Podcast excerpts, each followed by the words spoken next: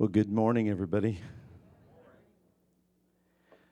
Um, I'm just going to be honest with you that uh, we're going to maybe have to buckle our seatbelts because there's a lot of material that I want to try to get through today.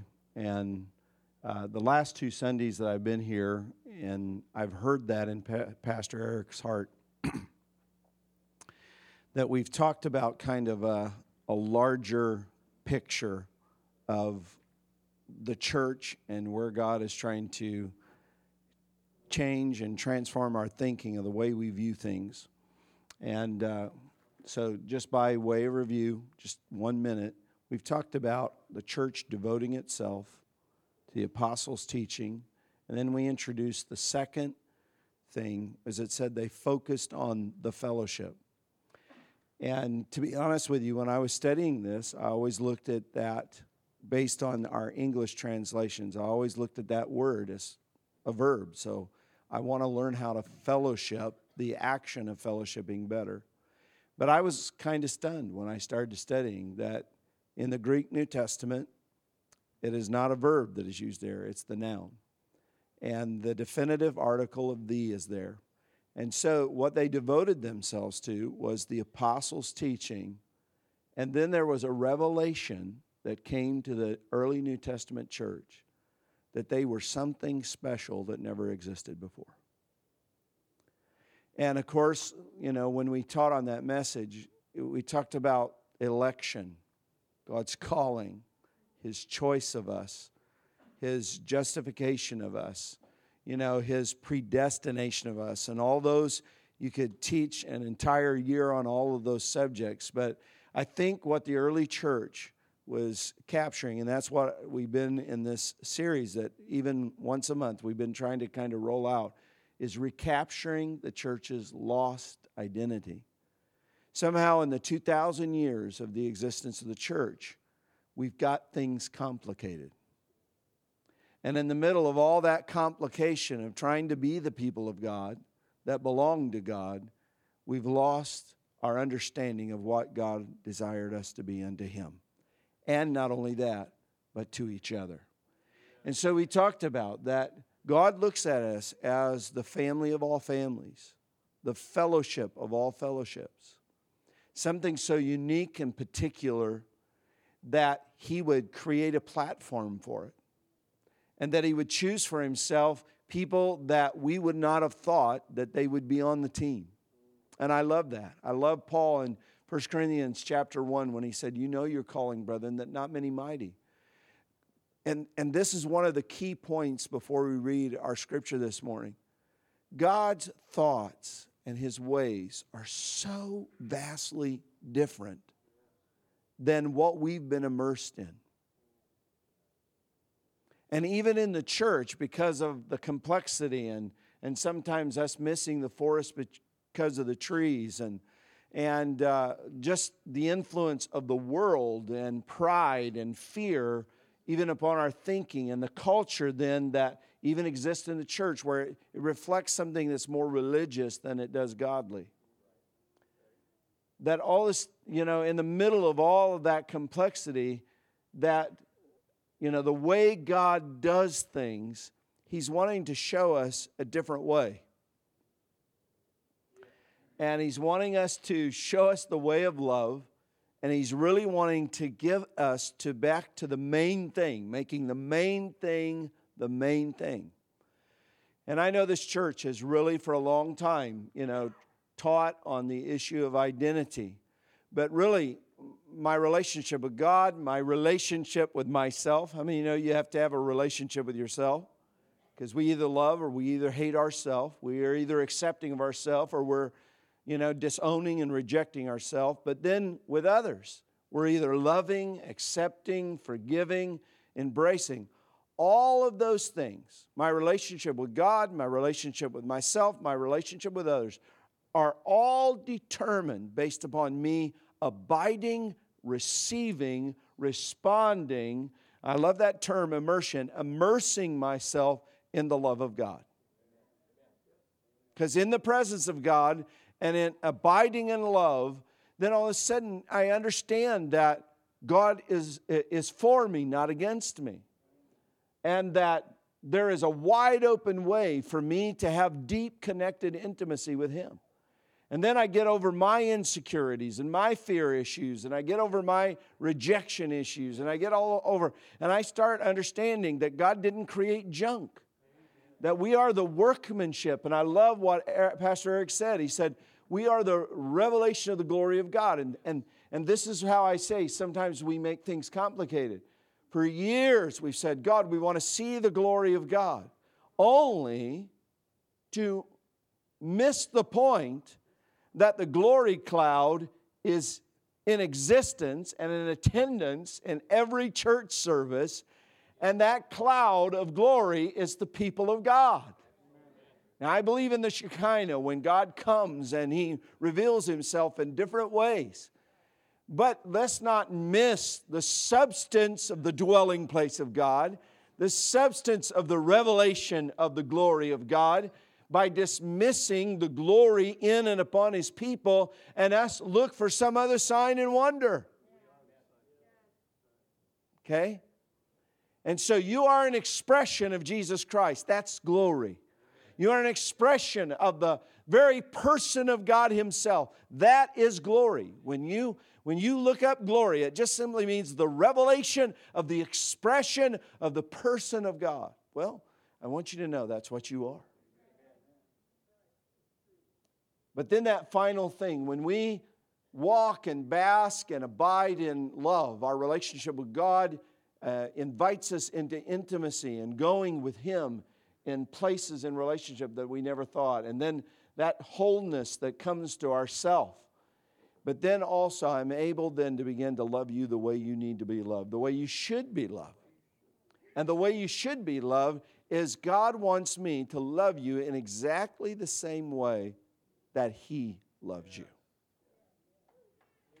Not that I'm the source of God's love for you, but God is creating multiple means, multiple channels for you to get the message that you're loved by God. You are the beloved, you are accepted in the beloved, and that God is pursuing you and drawing you and beckoning you and welcoming you and inviting you and embracing you and hugging you and kissing you and and uh, surrounding you with just that canopy of love where we live and abide in Him, we live and abide in love. And so God is really wanting us to recapture some things that have been lost. One other point that I want to make before we read the verse this morning that I'm going to focus in on, and then I felt like Eric really wanted me to not focus on larger issues, but finally distill it down in some very practical ways of okay, Lynn, what does this look like? And I'm going to try to do that in the grace of God. And really, it's not the way I'm wired because I'm more of a big picture guy. And, uh, and it's like, don't bother me with all the details. I trust the Holy Spirit to, will make that context for you. How many of you had a context this week where you had to walk in love? Ooh, man.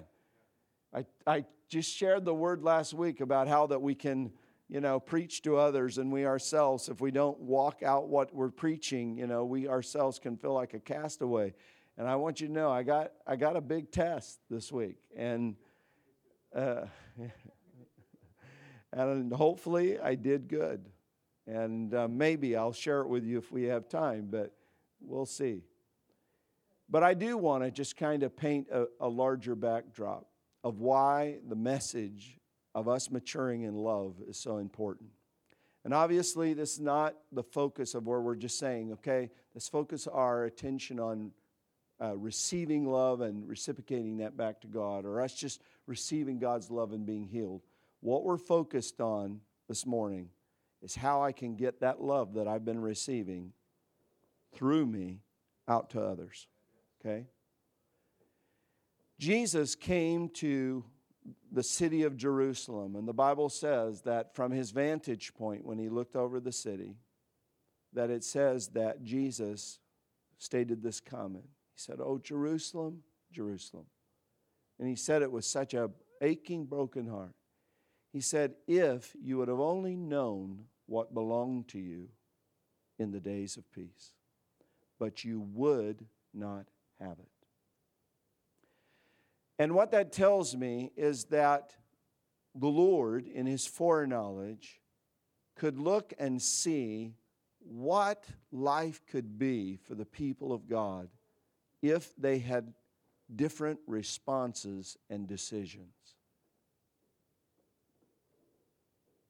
And I believe that there were two futures for Jerusalem one in which they could see what God was sending to them, they could see what the Lord was wanting to give them, they could see what He was wanting them to become to Him and how He wanted to use them and bless them and empower them. If they could only receive God's love, who was coming in the person of Jesus Christ.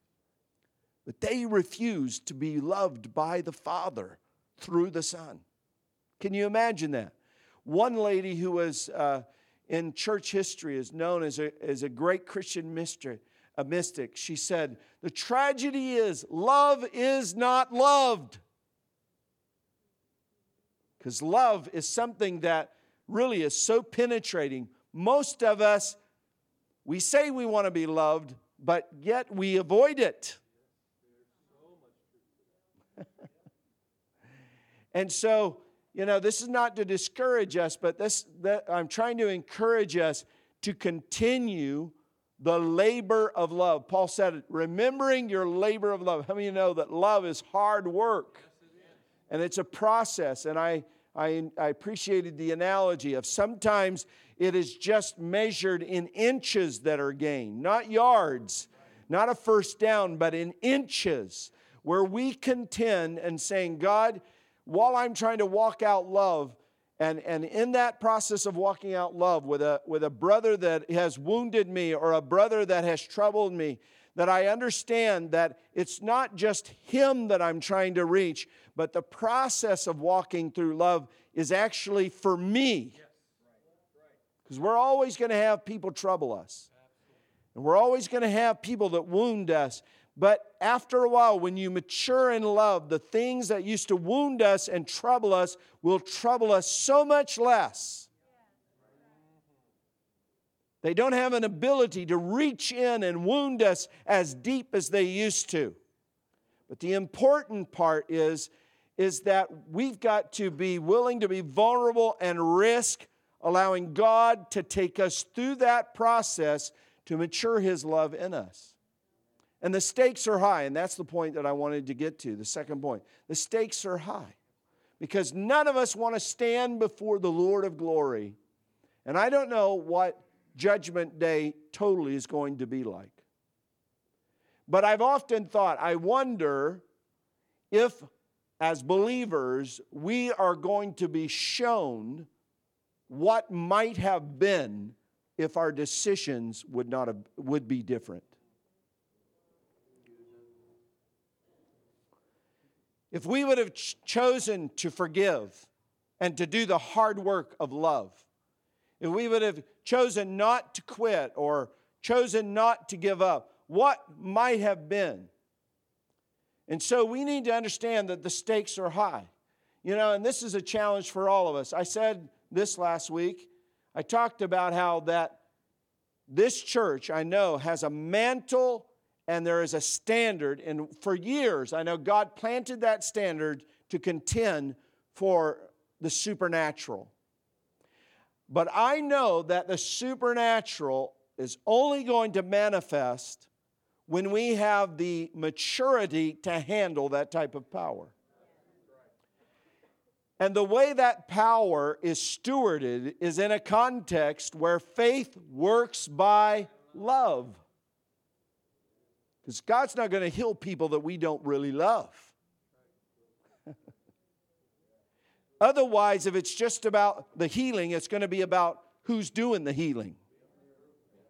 And us trying to feed ego and create platforms for ourselves to where we can say, Look at me. And God is not about us creating platforms where He says, I want you to look at this person.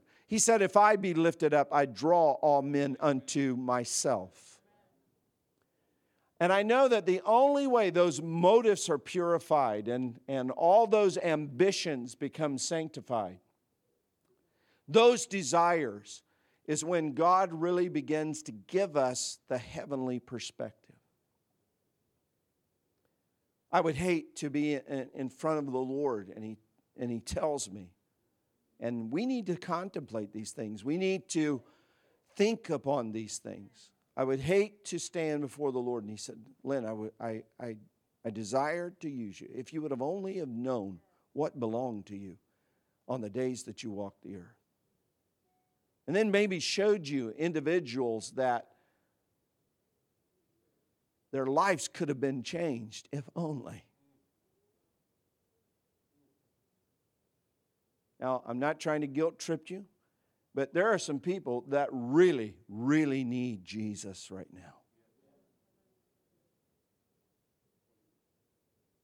There's some people in wheelchairs that doctors have told them they'll never walk again, but they need you. And they need you to function in a level where God brings us together as the people of God in love, but it's a unity that creates a maturity where Christ stands up in the midst of his people and is able to do great and powerful things. I would not want one invalid, one paralyzed person, one person bound in a wheelchair, one blind person one person that has a mental uh, disability that in this city God was desiring to use them as a token of His grace and to reveal His power through them, but they could not get what God wanted to get to them because of our inability to be a people of love. So the stakes are high. And so, when it comes down to saying, okay, this is, a, this is going to be hard work and this is going to be a, a great labor, a great process. I'm willing to get on the potter's wheel and I'm allowing God to reach deeply into this piece of clay and to shape me into that vessel of love, and not just me, but in relationship to the rest of the body that He's forming, to where I understand it's important for me to love you and that if I'm struggling with that, that I, I say, the other priorities are important. My ministry is important.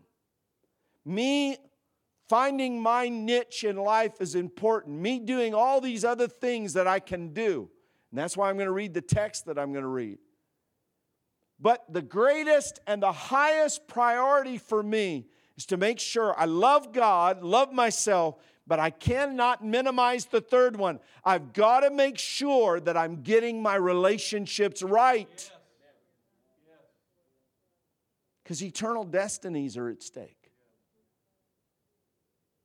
And so the Lord wants me to pose a question to you, New Covenant. What belongs to you in the day of your visitation? How many people will be healed because you were willing to yield to give up pride. And, and let me say this when you enter into the walk of love, it costs you everything. Is every reconciliation process as you contend for your heart to detox out of the bitterness and the envy and the strife and the division and the wounds. And I understand they're real and it's all painful. I'm not telling you the outcome of every one of those processes is going to come out and making you feel good. You may feel like you lost, but actually you gained. Paul told the Corinthian believers that were so arrogant and petty, they were taking each other to court. You go, we don't do that in the church today. Oh, just go to Facebook and go to YouTube and it may not be in front of Judge Judy, but we have social platforms where we are waging war with our case. Instead of doing what the Bible says, I like that, what the Bible says.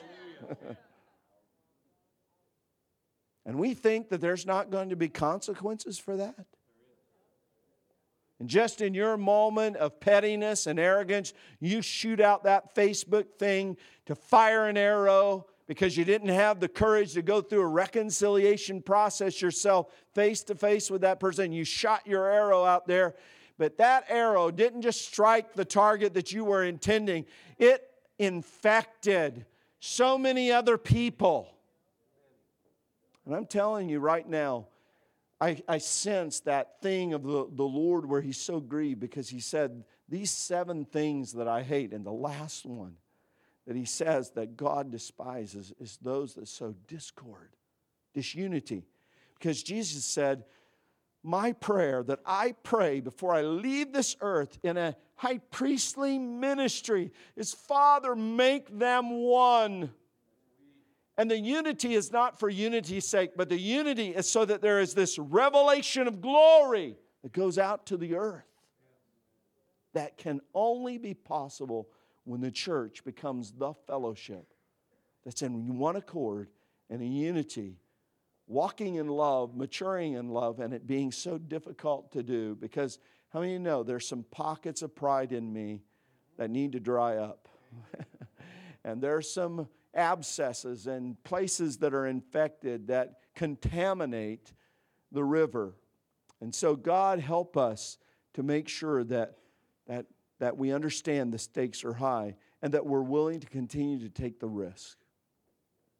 And Paul said to them, He said, You know, you take each other to the law court, and he said, I'm telling you, it would be better for you just to take the loss. Can we all say that together? Take the loss. And the reason why you're unwilling to take the loss is you don't believe that God, you do not believe in God.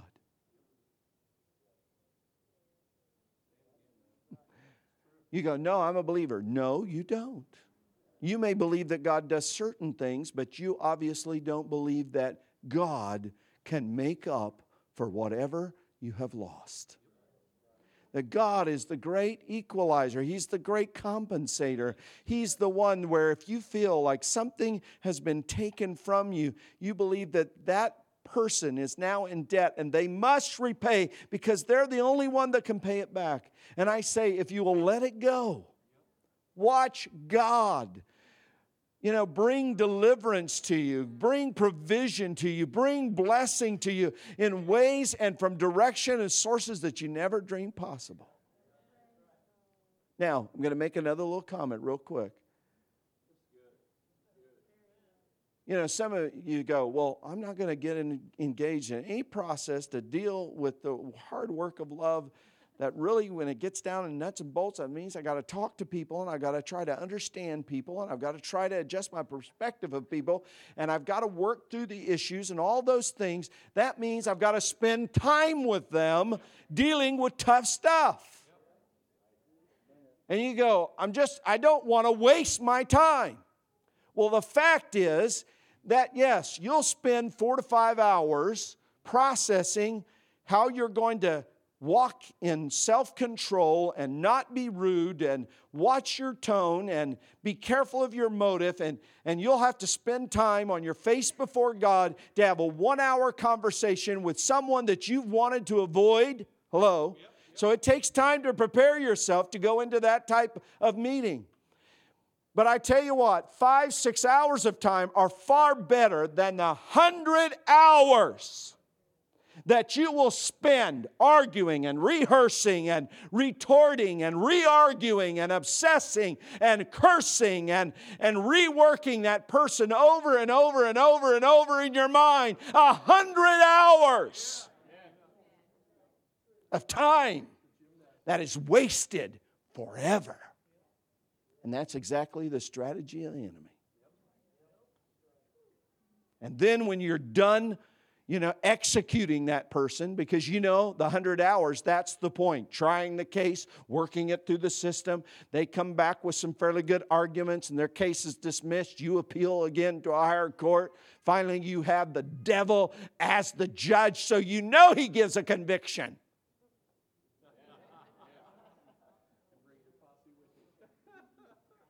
Yeah, and you got your posse and they got the noose already. Listen, that 100 hours of that rehearsing and arguing and cursing and the vile and the bitterness and all the things that are there, it leads to that person's death. Not physically, but in your heart. You're dead to me.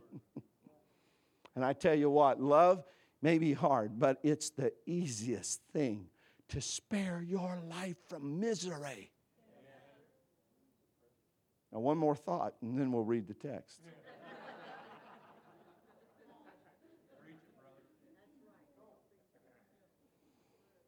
The Holy Spirit spoke to me this some time back, and, and man, when He said it to me, it hit me like a ton of bricks. He said, You know what? The devil was even dissatisfied in a perfect environment.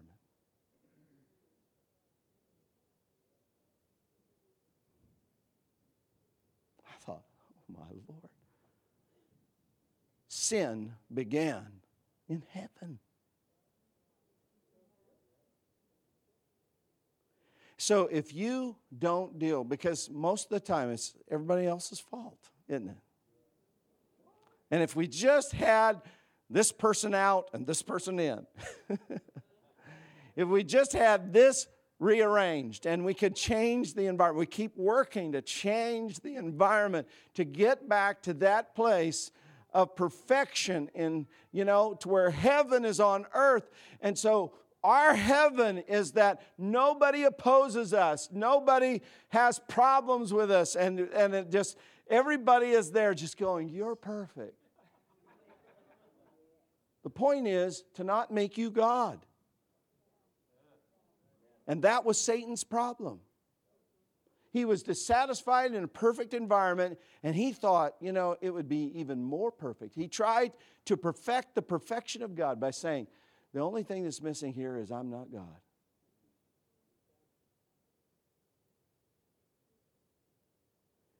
I tell you what, it's not changing the environment, it's allowing God to change you.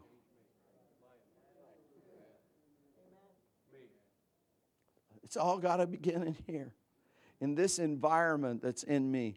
And either we're expanding heaven on earth, we're either expanding the kingdom of light, we're either expanding the lordship of Jesus by being under that lordship. I can't I cannot export what I don't have inside.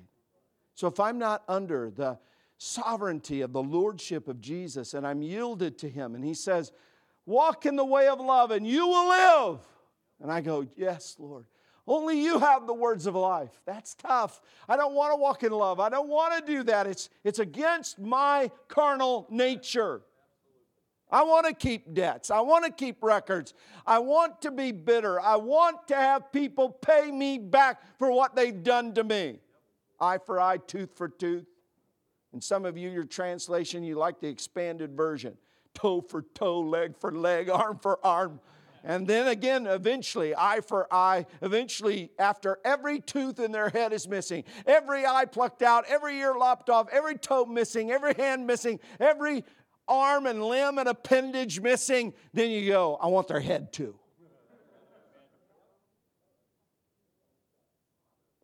You're either increasing the kingdom of light, which is a kingdom of love, or you're increasing that kingdom of fear and pride.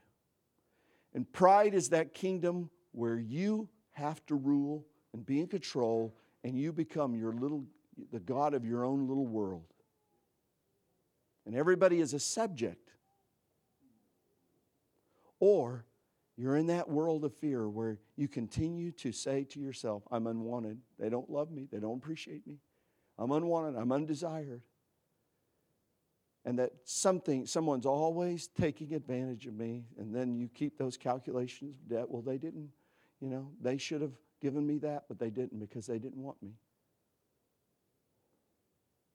And you're either advancing that and so it's it's contagious it's toxic and it multiplies and it festers. And because we don't do it according to the word then it gets into the family of god. And I've seen things where God was using churches mightily, and there were people that had struggles in that church, leaders that had struggles, and people that had struggles, and I'm talking about sin issues. But God was doing powerful things. You know why? Because the people were just ignorant there. They were ignorant of what people were doing. But guess what? Because love was reigning, faith was released. Faith works by love. But it's interesting how knowledge can contaminate, and then all of a sudden we start outing the people and their weakness. Did you hear about this, brother? Did you hear about that, sister? And then once that gossip and that toxins go out, what we do is even though that person may have touched that individual powerfully, they no longer can reach that heart because now they've been defiled. I think it's interesting when love covers the multitude of sins, how faith is still in operation and God still is able to do what He does. But all of a sudden, that carnal knowledge, that knowledge that gets into that thing of exposing and and we think that we're bringing to light, but actually, what we're doing is we're allowing darkness to begin to create and envelop the people of God. Where we're no longer seeing the Lord, we're just seeing fallen nature and condition of man. You'll never be used of God if all you see yourself after the flesh. The way you overcome and start being used in the supernatural is you understand who God made you to be and what He's making you to be in Him. Then all of a sudden you begin to be confident in what God has done in and through you in the new creation. Well, it's the same thing, and I don't want to repeat what I repeated last week. But I've got to understand this man is a king. This man is the aristocracy in the future in heaven.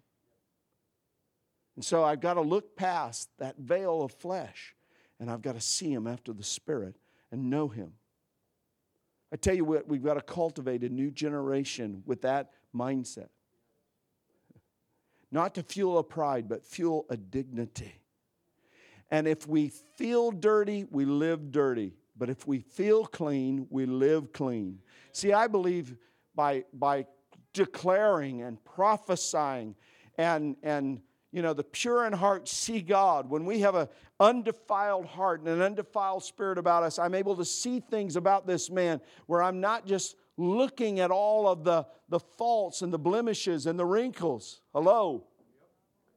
But the pure in heart, when I keep my heart clean, my heart pure, and I'm seeing things through the light of the glory of God, I'm able to see God in this man. Hello. Now, you say, well, does that mean that if this brother is practicing sin, we just give him a pass? No, there is a process in love for erring brothers. Okay. You guys ready? Good. I want you to turn over to 1 Corinthians chapter 13. 1 Corinthians chapter 13.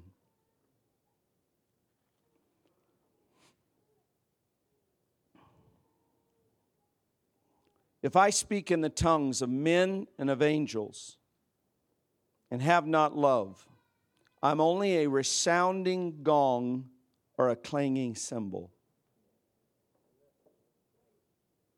If I have the gift of prophecy and I fathom all mysteries, not just some, all,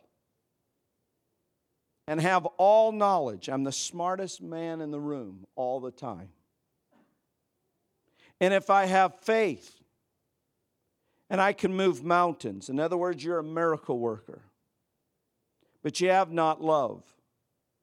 Paul said this I am nothing. Now, Paul is not trying to say if you're working miracles, you're nothing.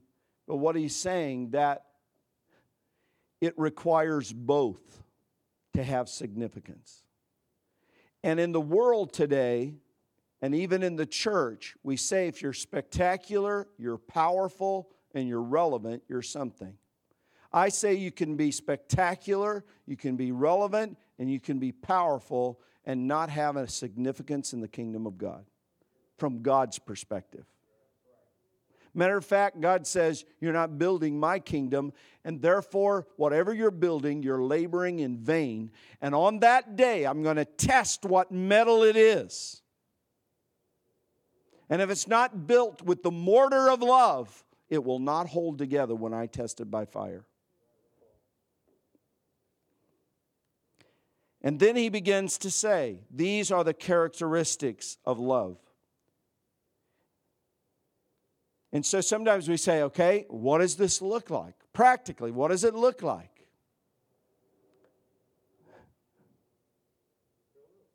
What does it look like, people? It's right here, black and white. Love is patient. Patient means that it doesn't give up easily. What does it look like? Love is willing to endure under intense pressure and pain. Now, the King James says long suffering. I think we need to go back and reclaim that archaic King James term because patience, we go, well, I'll just a little bit. No, long suffering defines itself. You suffer for a long, long time just to humor me, guys, I'm getting a little feedback and I need to do I need to go somewhere or be somewhere? Go on back? Okay. That better? Everybody repeat with me. Long, long, long, long suffering. Means you suffer a long time. And so if Eric, Eric said to me this week, we really need to know what it looks like. This is what it looks like suffering for a long period of time. That's what love looks like.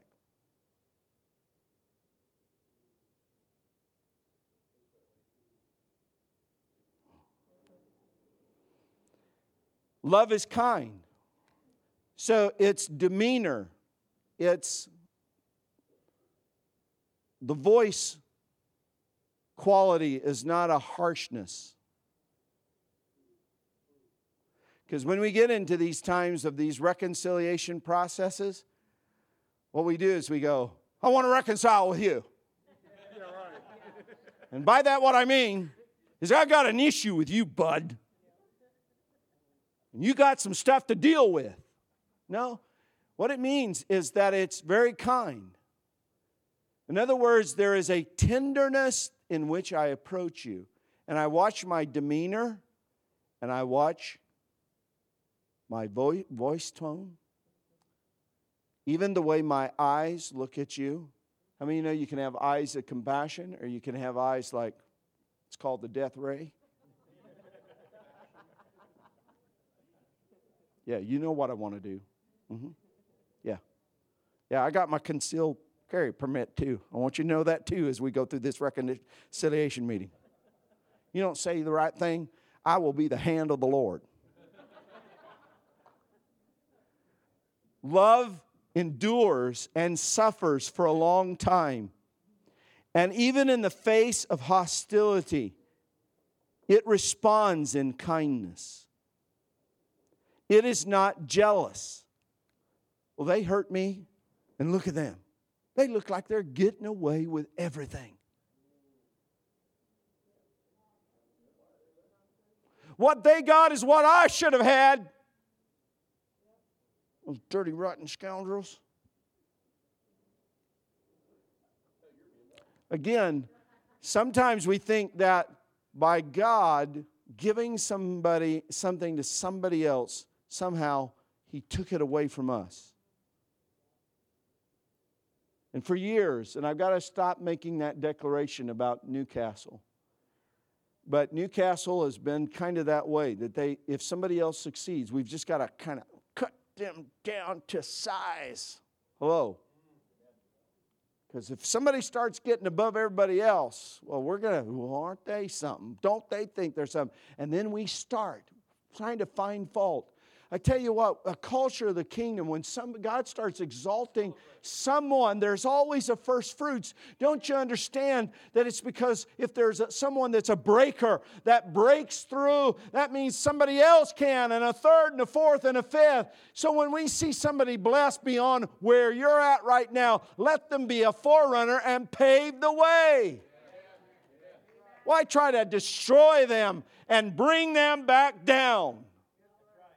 Why don't you say, hey, brother, throw a rope down here? I like the atmosphere up there. Go ahead and pull me up with you. Our country is, is just turned upside down. It has that same thing right now going on. And it's nothing but a root of envy and jealousy. But love never is envious over what somebody else has. As if that should have been mine. And I bet you the way you got it, you stole it. You had to get it that way. You had to have gotten that wealth. You had to have gotten that position because you knew somebody. You didn't deserve it. And this envy and jealousy and strife, we've got to get this. Anybody that gets anything didn't deserve what they got. So who cares if somebody, they knew somebody and their daddy or their granddaddy or their uncle gave them the job? Guess what? Thank God they got a job.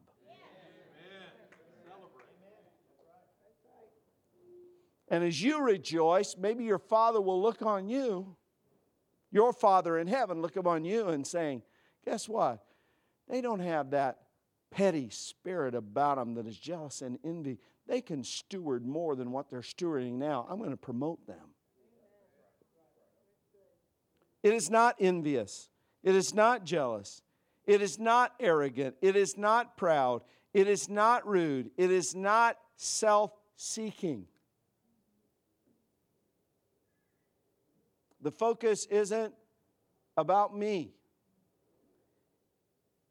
And so, in the context of the community, is how can we serve you? Do you need something? How can I help you? Not how can I use you? Because I'm self seeking and I'm trying to build my platform, my kingdom.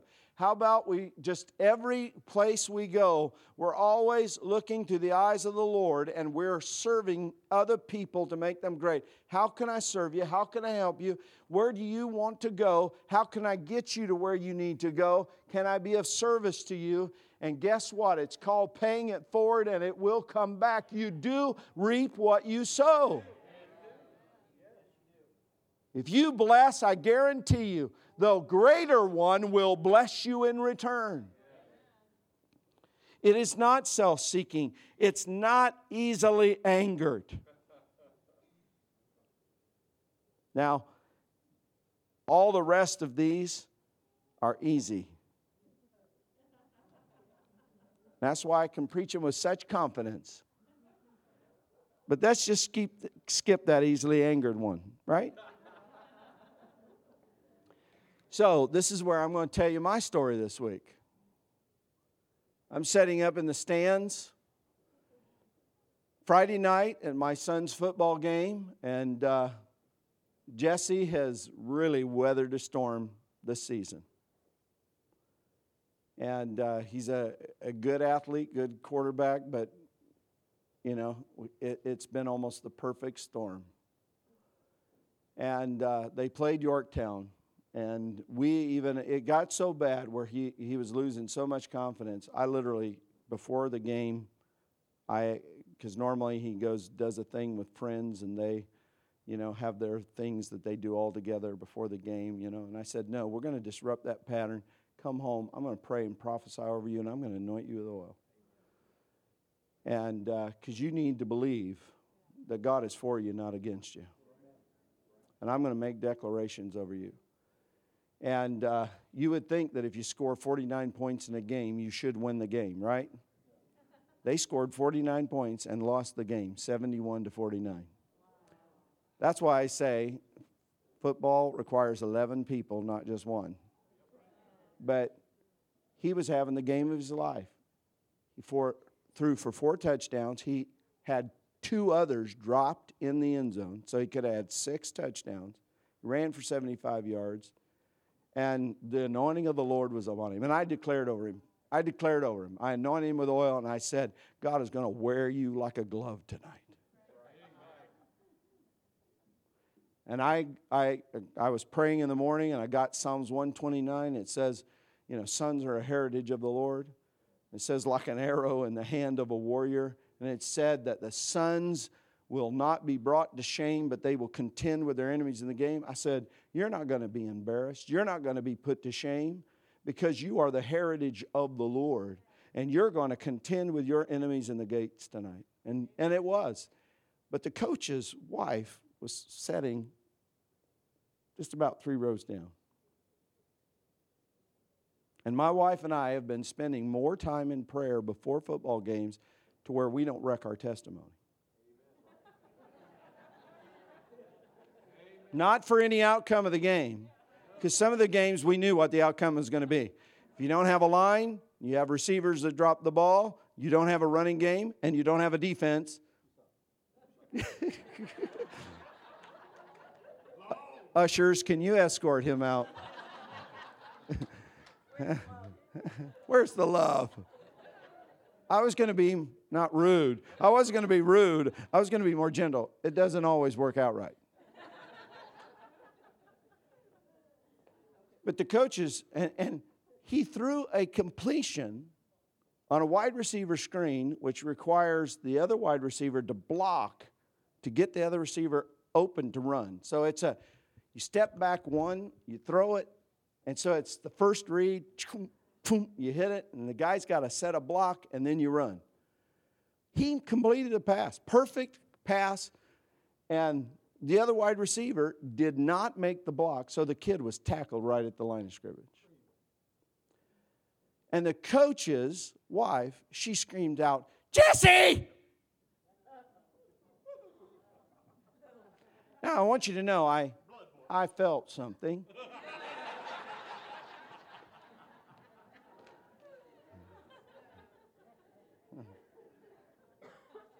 It wasn't the Lord, but it was an anointing. And it was an unholy anointing. And before I knew it, I said, Jesse, he threw it where he was told to run the play.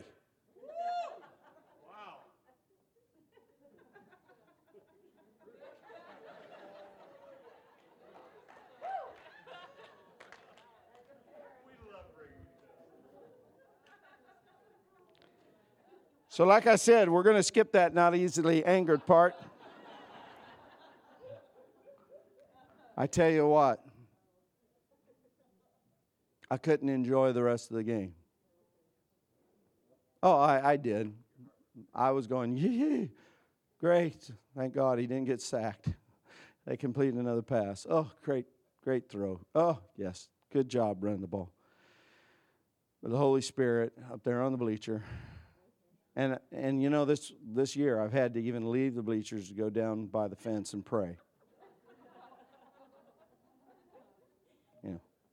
And I just tell the families that know me, know I'm a pastor, I just got to go, go, on my prayer walk. go, go on my prayer walk. I'll be back. When I feel I, heaven is back in here, I'll come back up and sit down. But I don't want to lose my testimony. But I lost my testimony. And the Holy Spirit's up there telling me, He's saying, You go down there to Mrs. Broughton and you apologize to her.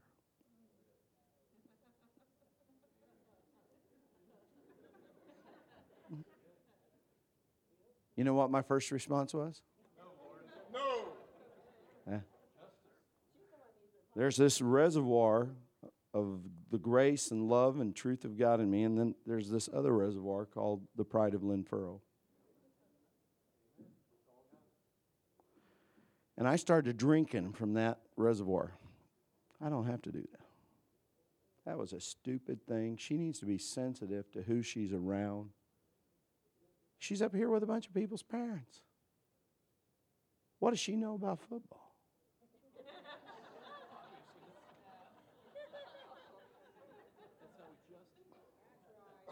I probably should go give her a football lesson. Talk to her about drops and first reads how that he completed the pass, he did his job.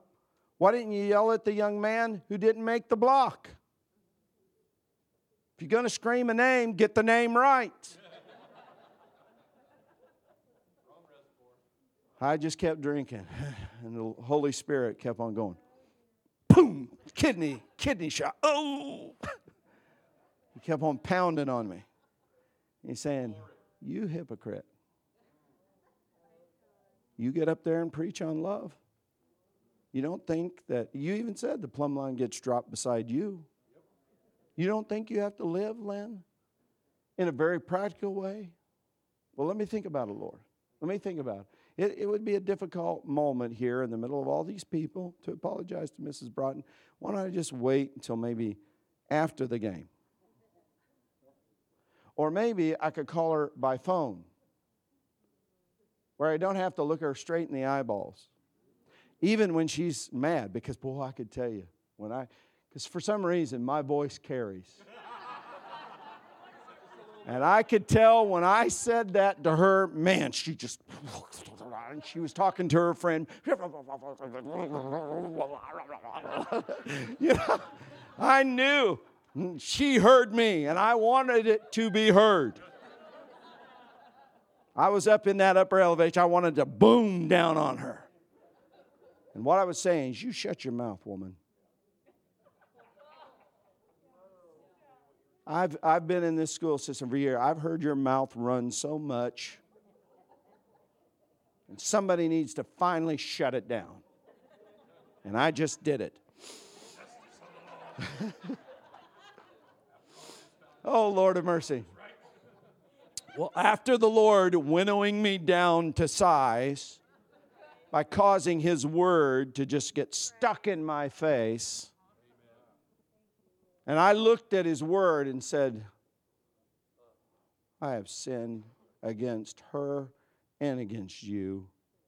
And I prayed before we came, God, I want my testimony to still stand in the midst of this adversarial time because there's nothing more toxic than a bad team that's going through a bad season and parents are all just and they hate the coaches and the coaches hate them and everybody blames other players. Look they're not doing their job. They, they're lazy. They don't run their routes and, and i get into some of that.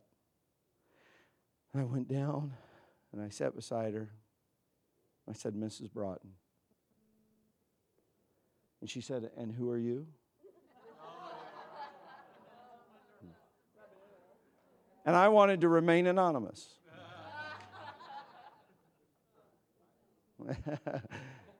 I actually thought about dropping a false name.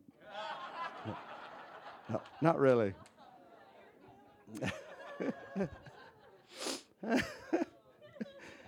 I said, uh, I'm Lynn Furrow. I'm Jesse's father. And I said, I barked at you uh, about 10 minutes ago. And I said, I'm a Christian. And that was totally improper for me to do that. And I said, Would you please, I did say that, would you please forgive me? That is not consistent with my character. And I said, I am in a process of learning to manage my emotions, and one of those is anger. And I said, and she goes, Well, she said, I know it's been a frustrating time for all of us. And I said, Yeah, it's been frustrating. And I said, You know, it was an instinctive thing. I wanted to defend my kid. But that's not an excuse. This is where the end of it. She made a couple cutting things to me, but that's beside the point. She did try to jab me back. And, uh, but again, it, I felt that anointing again. And I, yeah, yeah, it was the unholy one, the unholy anointing, where I, it was the beta Satan out there, and she made a couple jabs and I didn't respond. I just said, Well, I want you to know that again, I came down here to let you know I apologize for my behavior, which was not proper. She tried to justify what she did. And uh, I didn't react or respond to that. And then she said, Well, this is something that is monumental. She said, My husband has coached here for 40 years, and we won't talk about that. For 40 years. 40 years. He's been either an assistant or he's been like the, the head coach for nobody send him this, okay? Podcast. Would you? nobody send him the podcast. If you have an offense with me, please, I'll, I'll we'll deal with it. Just don't don't use this for blackmail. Not for my sake, for Jesse's sake.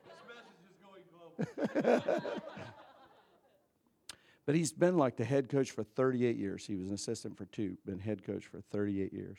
She said, This is the first time in 40 years anybody, and she said, I have been called about everything. My husband has been called about everything. She said, This is the first time in 40 years anyone has ever come down and apologized for anything that they said. You know, I walked back and I went, God, thank you. Because I know that now she's in a process, because God's going to deal with her about saying, maybe I'm shooting off my mouth in front of parents of kids that are pouring out their heart for a stupid football game.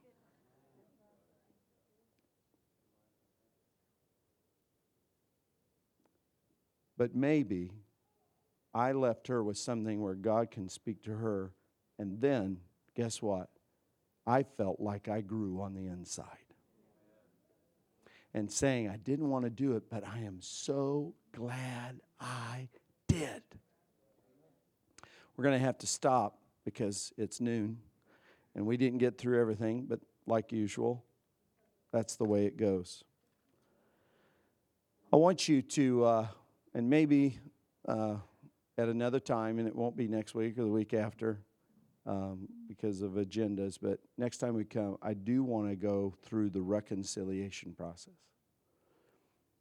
But I, again, ask you to immerse yourself into 1 Corinthians 13 and study those characteristics because that is what, when we say this is what love looks like, this is love in action. It's not going to be easily angered. And if it is, then it takes care of what anger has done immediately. And, you know, again, it's not rude, it's gentle. And many people, even the fruit of the Spirit in Galatians, where it says love, joy, Many scholars believe that Paul was saying, you know, the fruit of the Spirit is love, and then the attributes of love is joy, peace, patience, gentleness, kindness. And so study that passage as well. So as you're going through life and getting bumps and bruises, and there are some that can be easily dealt with, but then there's also those stumbling blocks. I mean, you know, there are people in our life that, I mean, we've just stumbled over them in a major way. That it requires a more intense focus. Those are the worst case scenarios, and God's word informs us and speaks to us how we walk through that. And again, in walking through that process, our heart stays pure and we mature in love but then it also puts them in a place where God is able then to deal with them. Right? Which is what we want. We don't want to deal with it, right? We don't want other people to deal with it, at least most of the time. We really want God, who is just, who knows how to correct, to where, you know, it won't be an unjust punishment or discipline that comes.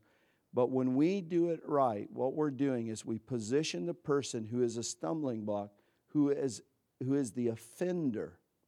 It puts them in a position where God says, You did it my way, you did it the way of love, and now you've put it into my hands where I can deal with it.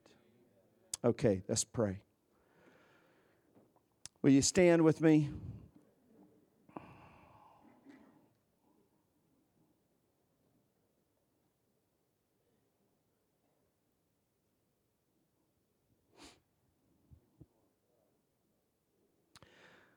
Thank you, Lord. Now, if next week Jesse is kicked off the football team, I may want to extend and clarify my remarks. No, just kidding. Let's pray. Father, we love you, and I thank you that you love us. And we could not have even declared that we love you unless you would have first filled us and changed our lives by the power of your love that you gave first. And so, Father, I just pray that as you are a lover first, you don't wait, you don't wait and see whether love can be rendered to you. You love first. God, let us be a people that love first. And that knowing that if we love first, it is a preemptive strike against the power of hell because love never fails. It always works. Whenever it is used, whenever it is activated, whenever it releases, it sets in motion a power of God that cannot be resisted, but it will win. It will always manifest your will and your victory whenever it's used in any context. God, I ask that as you continue to just marinate us in this season where you're speaking over us. I have great things for you, New Covenant. I am positioning you. I am, I am, I am preparing you. But I am enlarging your maturity so that you can handle in the future what will be required to steward my power. Father, I ask you, God, let us see the big picture. Let us see what's at stake. And God, we just pray that we're willing to go through this boot camp and this basic training where you drill us and drill us over and over and over again, putting us through different drills to where we make sure that it's it's not something that is not instinctual, but after you drill us so many times with tests of love, God, it becomes our first response not the one that we search for after we've blown it. You always love first, God. And Father, I thank you for that. Draw us, and God, even now, you have tailor made, I know, this message for every one of us. And there are people that have wounded us and hurt us, but God, I pray that we would see the value of that relationship to see it reclaimed that not, you said that not one of your disciples would be lost. God, you don't want us to have an ever shrinking sphere of influence of relationships. But God, you want us to have a multitude of family and friends. And by that unity, there is that display of your glory. God, heal us. Heal us. Heal us by the power of your love, and then let us become a healer. Let us become a peacemaker, a wall builder, a bridge builder.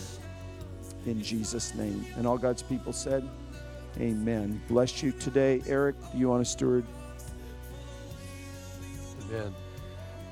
Um, I just as we are going to open up the altar ministry team for prayer, but one thing that I felt, even as Lynn was praying there at the end, I really want to challenge you to look around this congregation at the people that are missing. Because, you know, to be honest with you, there are people that are missing because of the very thing that he just preached. They've been hurt, they've been misunderstood, or they've been not loved well. It breaks my heart that there are many that aren't even here today because of that. And many of us don't even notice those faces gone because we're not loving well. And so I just pray today that you will look around the congregation and maybe reach out to some of those who have been hurt, who are wayward, who are maybe um, disconnected, and that we would begin to love them better. Can I have an amen on that?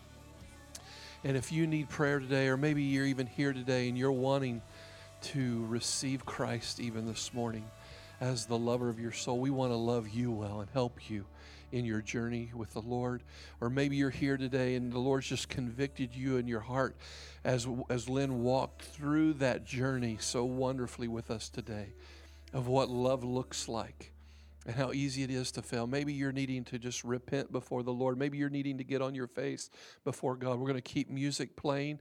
The altar ministry team is going to be up here to pray. And if so if you would team just go ahead and come up here and we're just going to release if you don't need prayer, you can just feel released. Just take your conversation outside the sanctuary. But if you need to do business with the Lord, if you want to pray, you can come down at the altar and we will leave you alone. But if you need minister t- ministry time, the altar ministry team will pray for you. But God bless you. Get in 1 Corinthians 13 and let's start taking the ball down the field. Amen. Love you guys. God bless.